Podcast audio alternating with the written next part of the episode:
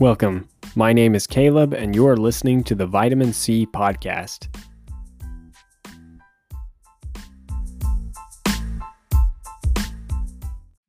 You know, guys, sometimes your plans just don't work out. I was planning to talk about a different movie today than the one I'm going to end up talking about, but I just didn't get a chance to see it this past weekend, and therefore I ended up watching this other movie that I figured I would talk about at some point or another, but I just really wasn't dying to see it.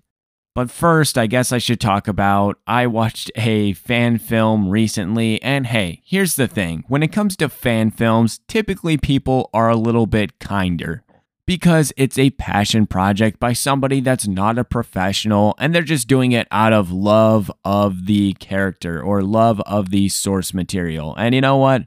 Typically, we give people a pass when that is the case.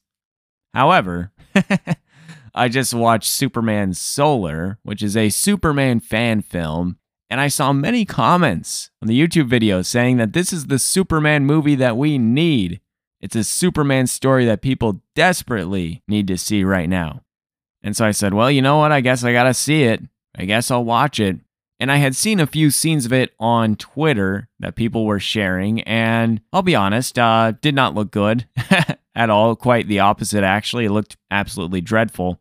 And I had shown some family members these clips, and then we determined that we should go and watch it in my brother-in-law's home theater. So yeah, that was what we did, and I felt like I wasted everybody's time by the end, because look, not everyone was totally down for this, but it seemed like a funny idea. The movie's only half an hour long, so it's not that lengthy, but within about ten minutes of this movie, I was thinking, oh boy, we're only a third of the way there.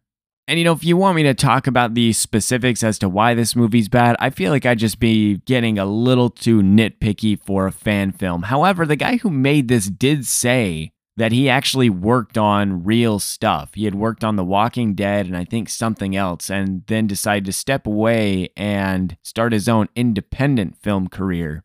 And this movie supposedly had a fifty thousand dollars budget that they raised through Kickstarter or GoFundMe, something, I don't know. But it had a fifty thousand dollars budget. I don't think I saw a single dollar on screen. I'm being completely serious, guys. I made a movie when I was twelve years old. Cost zero dollars and zero cents. All it cost in total was maybe four hours of time to make this. And I mean, from the writer's room to actually shooting this project to editing this project, we're talking maybe four hours in total. And again, this was me, my brothers, and our other friends when we were twelve, thirteen years old. And I'll tell you what, it was better than this. Part of it was that we had a guy that was shooting it who was just a diehard Steven Spielberg fan and was just really into cinema. I don't even know where he's at these days, but he was older than us and was really wanting to get into cinematography. I think his plans were to go to film school and he wanted to be a cinematographer. I don't know if that ever worked out. I never heard from him ever again after he shot this movie for us, but that probably helped, is that he kind of knew what he was doing. But yeah, watching this movie, there's so many basic film rules that are broken just from a visual standpoint. And then if you want to talk about the acting, oh, it's wretched. It's terrible. It's some of the worst acting I've ever seen, and I don't care if it's a fan film. It was worse than any fan film I've seen when it comes to acting. It was really bad. And when I looked it up afterwards, I found out the guy who played Superman, they said, yeah, he's not an actor. Thought, okay, who is he? Oh, he's just a buddy of the director, who the director thought looked perfect to play Superman. Okay. He didn't really look the part for me, and he also did not play the part well, so he was just bad all around. And look, again, I'm critiquing someone that's not an actor. I would hate if this came around to him and it hurt his feelings, but at the same time, if somebody saw me playing golf and said, this guy is the worst golfer of all time, my feelings wouldn't be hurt. I'm not a golfer. That actually did happen. I was with my buddies who both play golf. One is like ridiculously good. The other one I'm pretty sure is also good. I just don't know how good, because I have no way of gauging that. I know my best friend is freaking great. And uh, we were just at this golf store, and they had those virtual driving ranges. and they were taking swings at it with different clubs, and then they wanted me to do it. And by they, I mean my best friend wanted me to do it. The other friend didn't really care for it because he knew that I couldn't golf, so what would be the point? And I gave it a swing, and yeah, it didn't go too well, but my best friend said, hey, it's not bad for a first swing. My other friend said, it's not bad for a last swing either. And yeah, to this day, I have not played anything other than Madagascar golf on the Xbox or played at Top Golf with my friends. I've never gone to a driving range or anything like that because, yeah, I would like to avoid the shame of that moment. But at the same time, it didn't really hurt my feelings. I was just like, yeah, dude, I'm not a golfer. Of course, it's not good. So in this case, with this guy, hey, you're not an actor. It's fine. Don't worry about it. Not a good performance, but not really your fault. It's not your fault. Your friend roped you into something that you were just not qualified for. And to be fair, nobody else was any good in this movie either. So you being a non-actor and being bad compared to all them, maybe being somewhat actors and not being good, worse on them. Also, the dialogue was so on the nose. Oh gosh, it was terrible. It was so bad. It was like the dialogue was telling you exactly what the movie was trying to convey with each scene, and it was painful. Just awful. I should, I don't know. I'm just wasting time talking about this.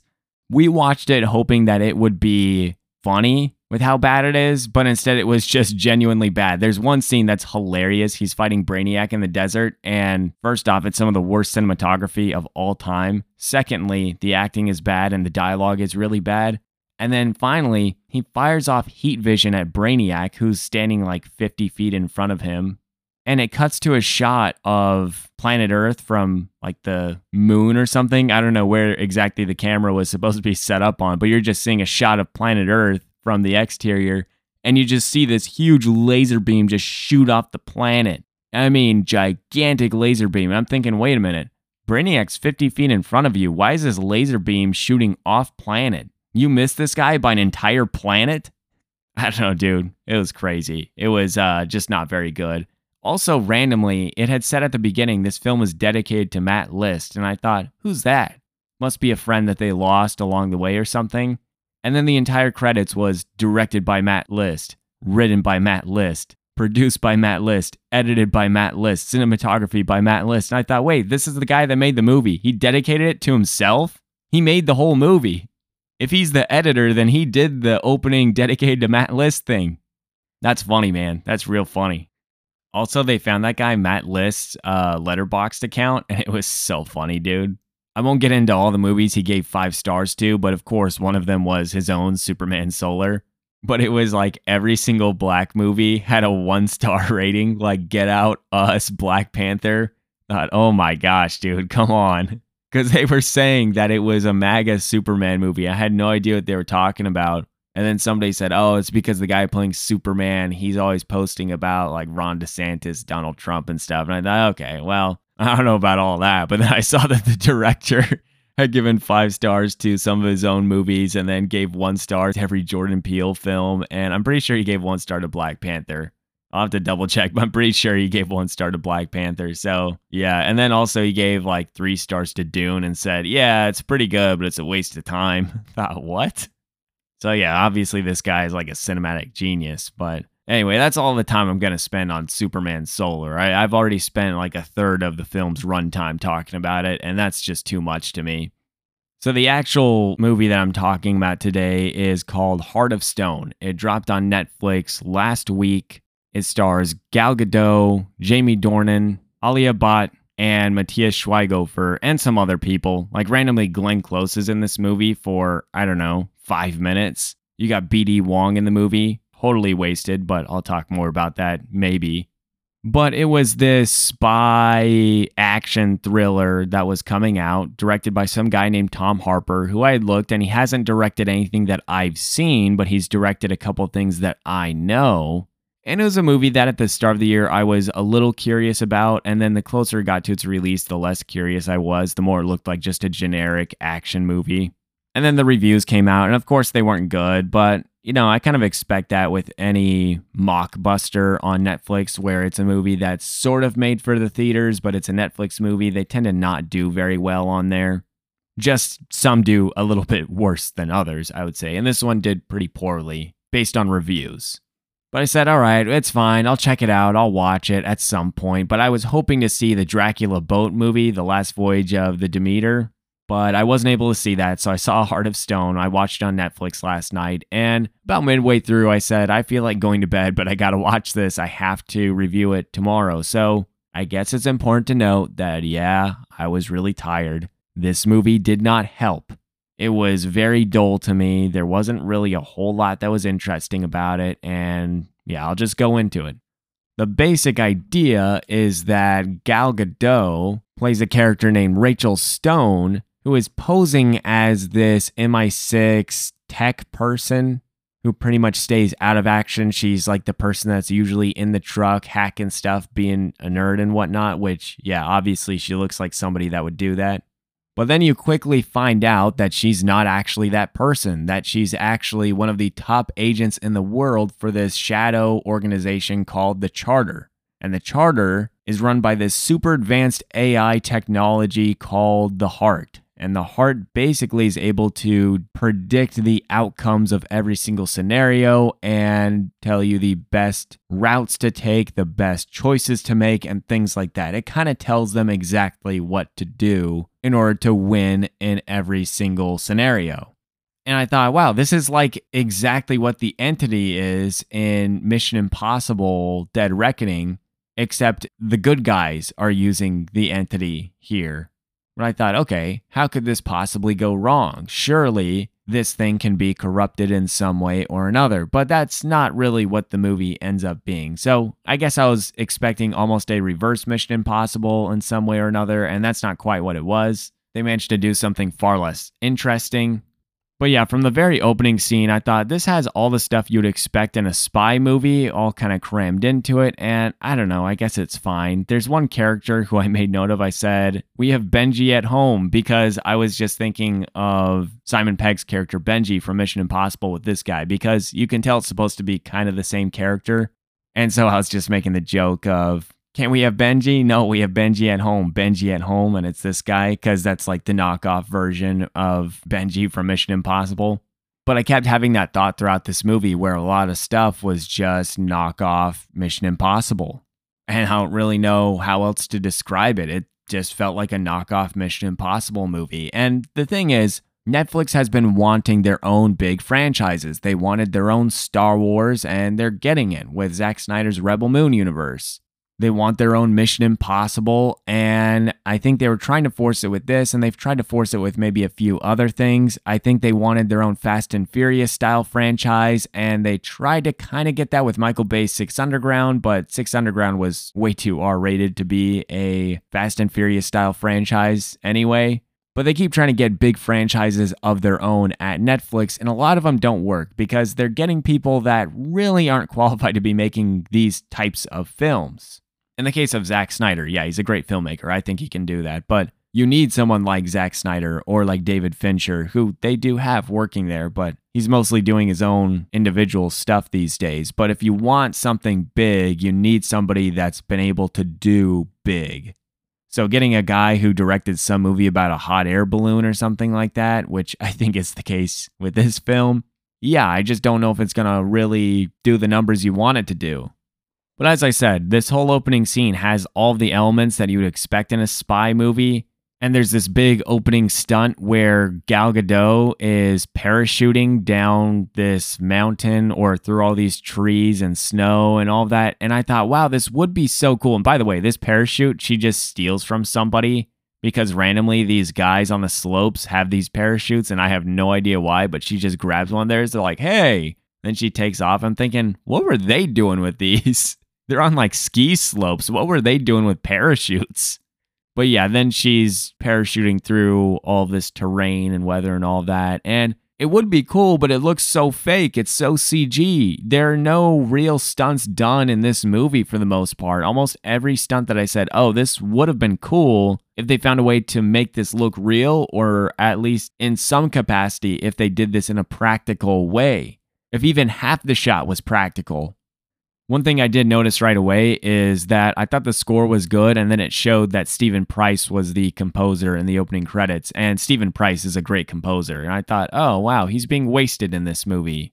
because so far the score's pretty good. It's interesting. I'm just reading through my notes on this, by the way, and they're very scattered because my next one just says live action Kim Possible vibes. And I think I was saying that because the opening credits kind of reminded me of like Kim Possible, the movie's opening credits. But then I made another note. I said, of the actor roommates, Andrew, Charlie, Rob, Eddie, Jamie, which, yeah, at one point, Andrew Garfield, Charlie Cox, Rob Pattinson, Eddie Redmayne, and Jamie Dornan were all roommates. But I said, Jamie Dornan has really gotten a raw deal. Outside of Belfast and Synchronic, I just don't feel like he's made anything that good. I might be forgetting a movie or two, but most movies I've seen of his are pretty bad. And the movies I haven't seen of his are also supposed to not be very good because he's got the Fifty Shades trilogy, and now he's got this movie. He was in the Robin Hood movie. I feel like there was another one that was just not very good that he was part of. And that's the thing. He's a really good actor. If you watch the movie Belfast, he's a great actor, but he just has not gotten the same quality of gigs as some of his actor roommates. Like Eddie Redmayne has gotten to disappear into a few roles like Theory of Everything, and then he was in the Fantastic Beasts movies, which at least a couple of them people liked, maybe just one.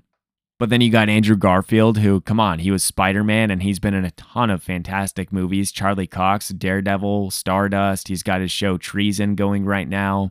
Rob Pattinson is Batman, he was in the Twilight movies, which may not be that good, but he was in them. And then he's been a character actor in a ton of great movies like The Lighthouse and Good Time. But Jamie Dornan, I feel, has not really gotten the same type of gigs, and I feel bad for him. And this was another one that I'm watching thinking, yeah, he's doing his best, but he can do so much better than this movie. My next note was Belfast reference. And it's because they're talking about Jamie Dornan's character. They're doing a profile on him, and they say that he's born in Belfast. And I went, hey. How about that? The next note I made is that the editing is rough at times. And yes, I would say the editing is not very good. Not at all. And I might talk a little bit more about that later. After that, I said Glenn Close is dressed like an early two thousands N B A draft prospect with that suit. Yeah, she wears this massively oversized suit at one point. And honestly, I thought she looked familiar when I saw her face, but I did not recognize her as Glenn Close. I don't know what they did in the hair and makeup department, but I thought, oh, she looks so familiar. And then I looked it up and went, oh, that's Glenn Close? She looks different than I remembered. And part of it might just be the silly oversized suit that they have her wearing. Okay, then I made note of this, and I think this is important because I said Gal Gadot isn't even bad in this movie. Her character's just bland.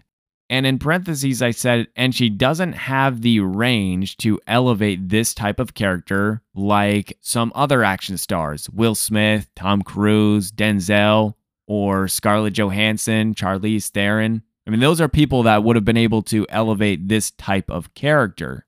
At one point, I was imagining Scarlett Johansson in this role, and I said, yeah, she would be much better for this movie.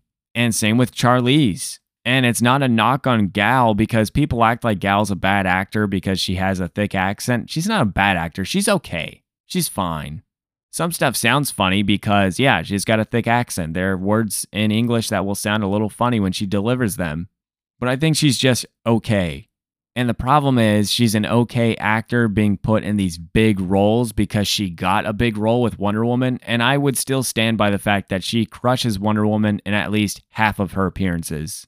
Some moments are better than others for her, but yeah, I don't think she has a ton of range, but she's good at doing specific things. And anytime a movie needs her to do a little bit more, I think is where you see the areas that she falls short as an actor. And in this case, I don't think it's entirely her fault.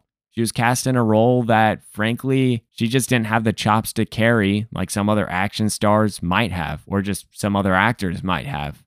But I don't think she's giving a bad performance. I would just say that she's not really doing anything to elevate the role. My next note was all the big stunts look one hundred percent C G. Yeah, I mentioned that earlier, that none of the stunts looked real or practical. And that's a shame because one of the things that make a lot of people love the Mission Impossible movies, whether they consciously or subconsciously notice this, are the practical stunts that Tom Cruise does.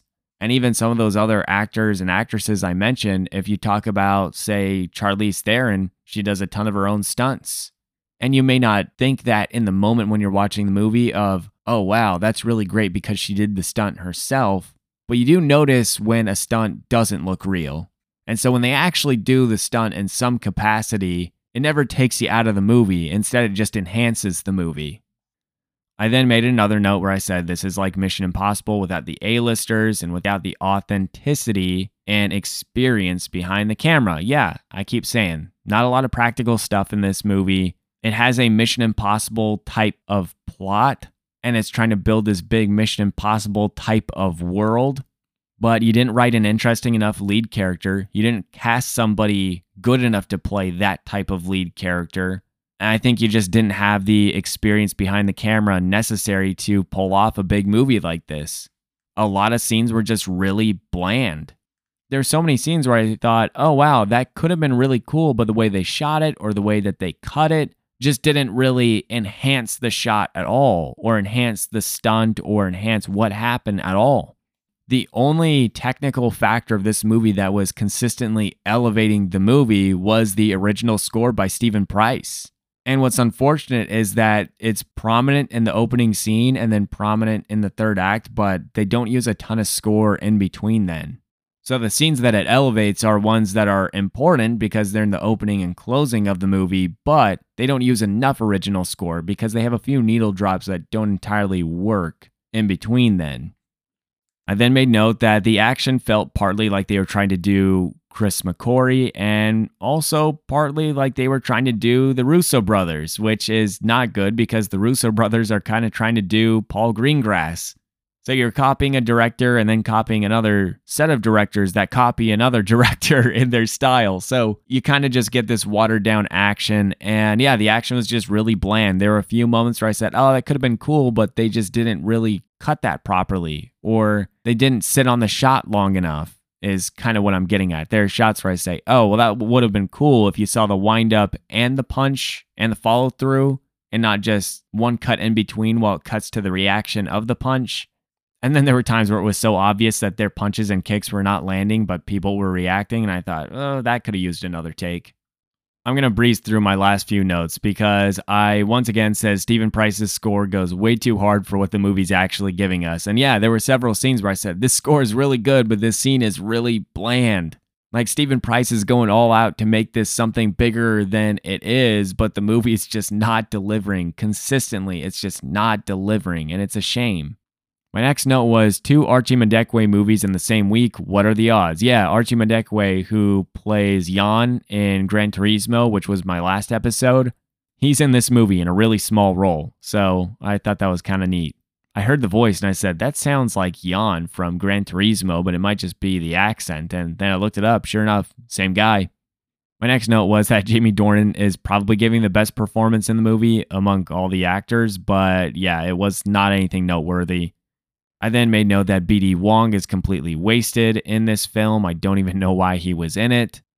I made note of one stunt that I liked. It was a motorcycle stunt slash kill that was completely ridiculous, but it kind of ruled. And I said, I wish this movie had more like that because, yeah, she jumps off this motorcycle and it goes flying down the road. And then it just clocks this dude who's been chasing her on a motorcycle behind her. And I thought, see, that's great. That I love that. But we didn't get enough of that. Next up, I said, Jamie Dornan just threw the meanest haymaker at Alia Bhatt. Once again, the score is carrying. So, yeah, he punched her so hard, man. And look, it's not funny, but it does crack me up sometimes in movies when there's a character that's just way too small to be picking any fights with anybody, gets up in the face of someone way bigger, and just immediately they get clocked or just tossed aside. Because every time I'm like, what were you thinking? I get you're trying to save the world, but come on. You're not going to win a hand-to-hand fight with Jamie Dornan's character. He's freaking huge. But yeah, I did make note that Steven Price's score there was carrying once again. So yeah, it's a shame because Steven Price went all out for this movie. I think he gave a good score for the film. I think Jamie Dornan was doing okay, wasn't anything special necessarily. And that was the problem, is that there's a lot of stuff in this movie that's okay, but nothing that's really good. there are some interesting ideas, but it's not really executed well. So yeah, it's just a shame. I don't know. I wish I could say better stuff about this movie, but I was consistently bored. And then Matthias Schweighöfer is in the movie, barely talked about him. He's good in the film. I love seeing him. And that's why I didn't really want to give this movie a bad review, because I like him. And frankly, I like Jamie Dornan and Gal Gadot. I like both of them as well. So I didn't want to bash on this movie, but it just got to the end where I said, oh my gosh, this was so bland. There was potential there. Like, the story in concept is interesting, but the execution, I think they needed another draft of this script just to get it ready to shoot before they actually shot it. Like, the script almost felt like it was a rough draft and they just needed one more edit. But even beyond that, the direction was still kind of flat and the C G was not very good and there was too much of it. And overall, yeah, I was just pretty disappointed. I wasn't really expecting anything great, but I was just hoping to be entertained, and I really wasn't for a majority of this film, unfortunately. So yeah, I did not like this.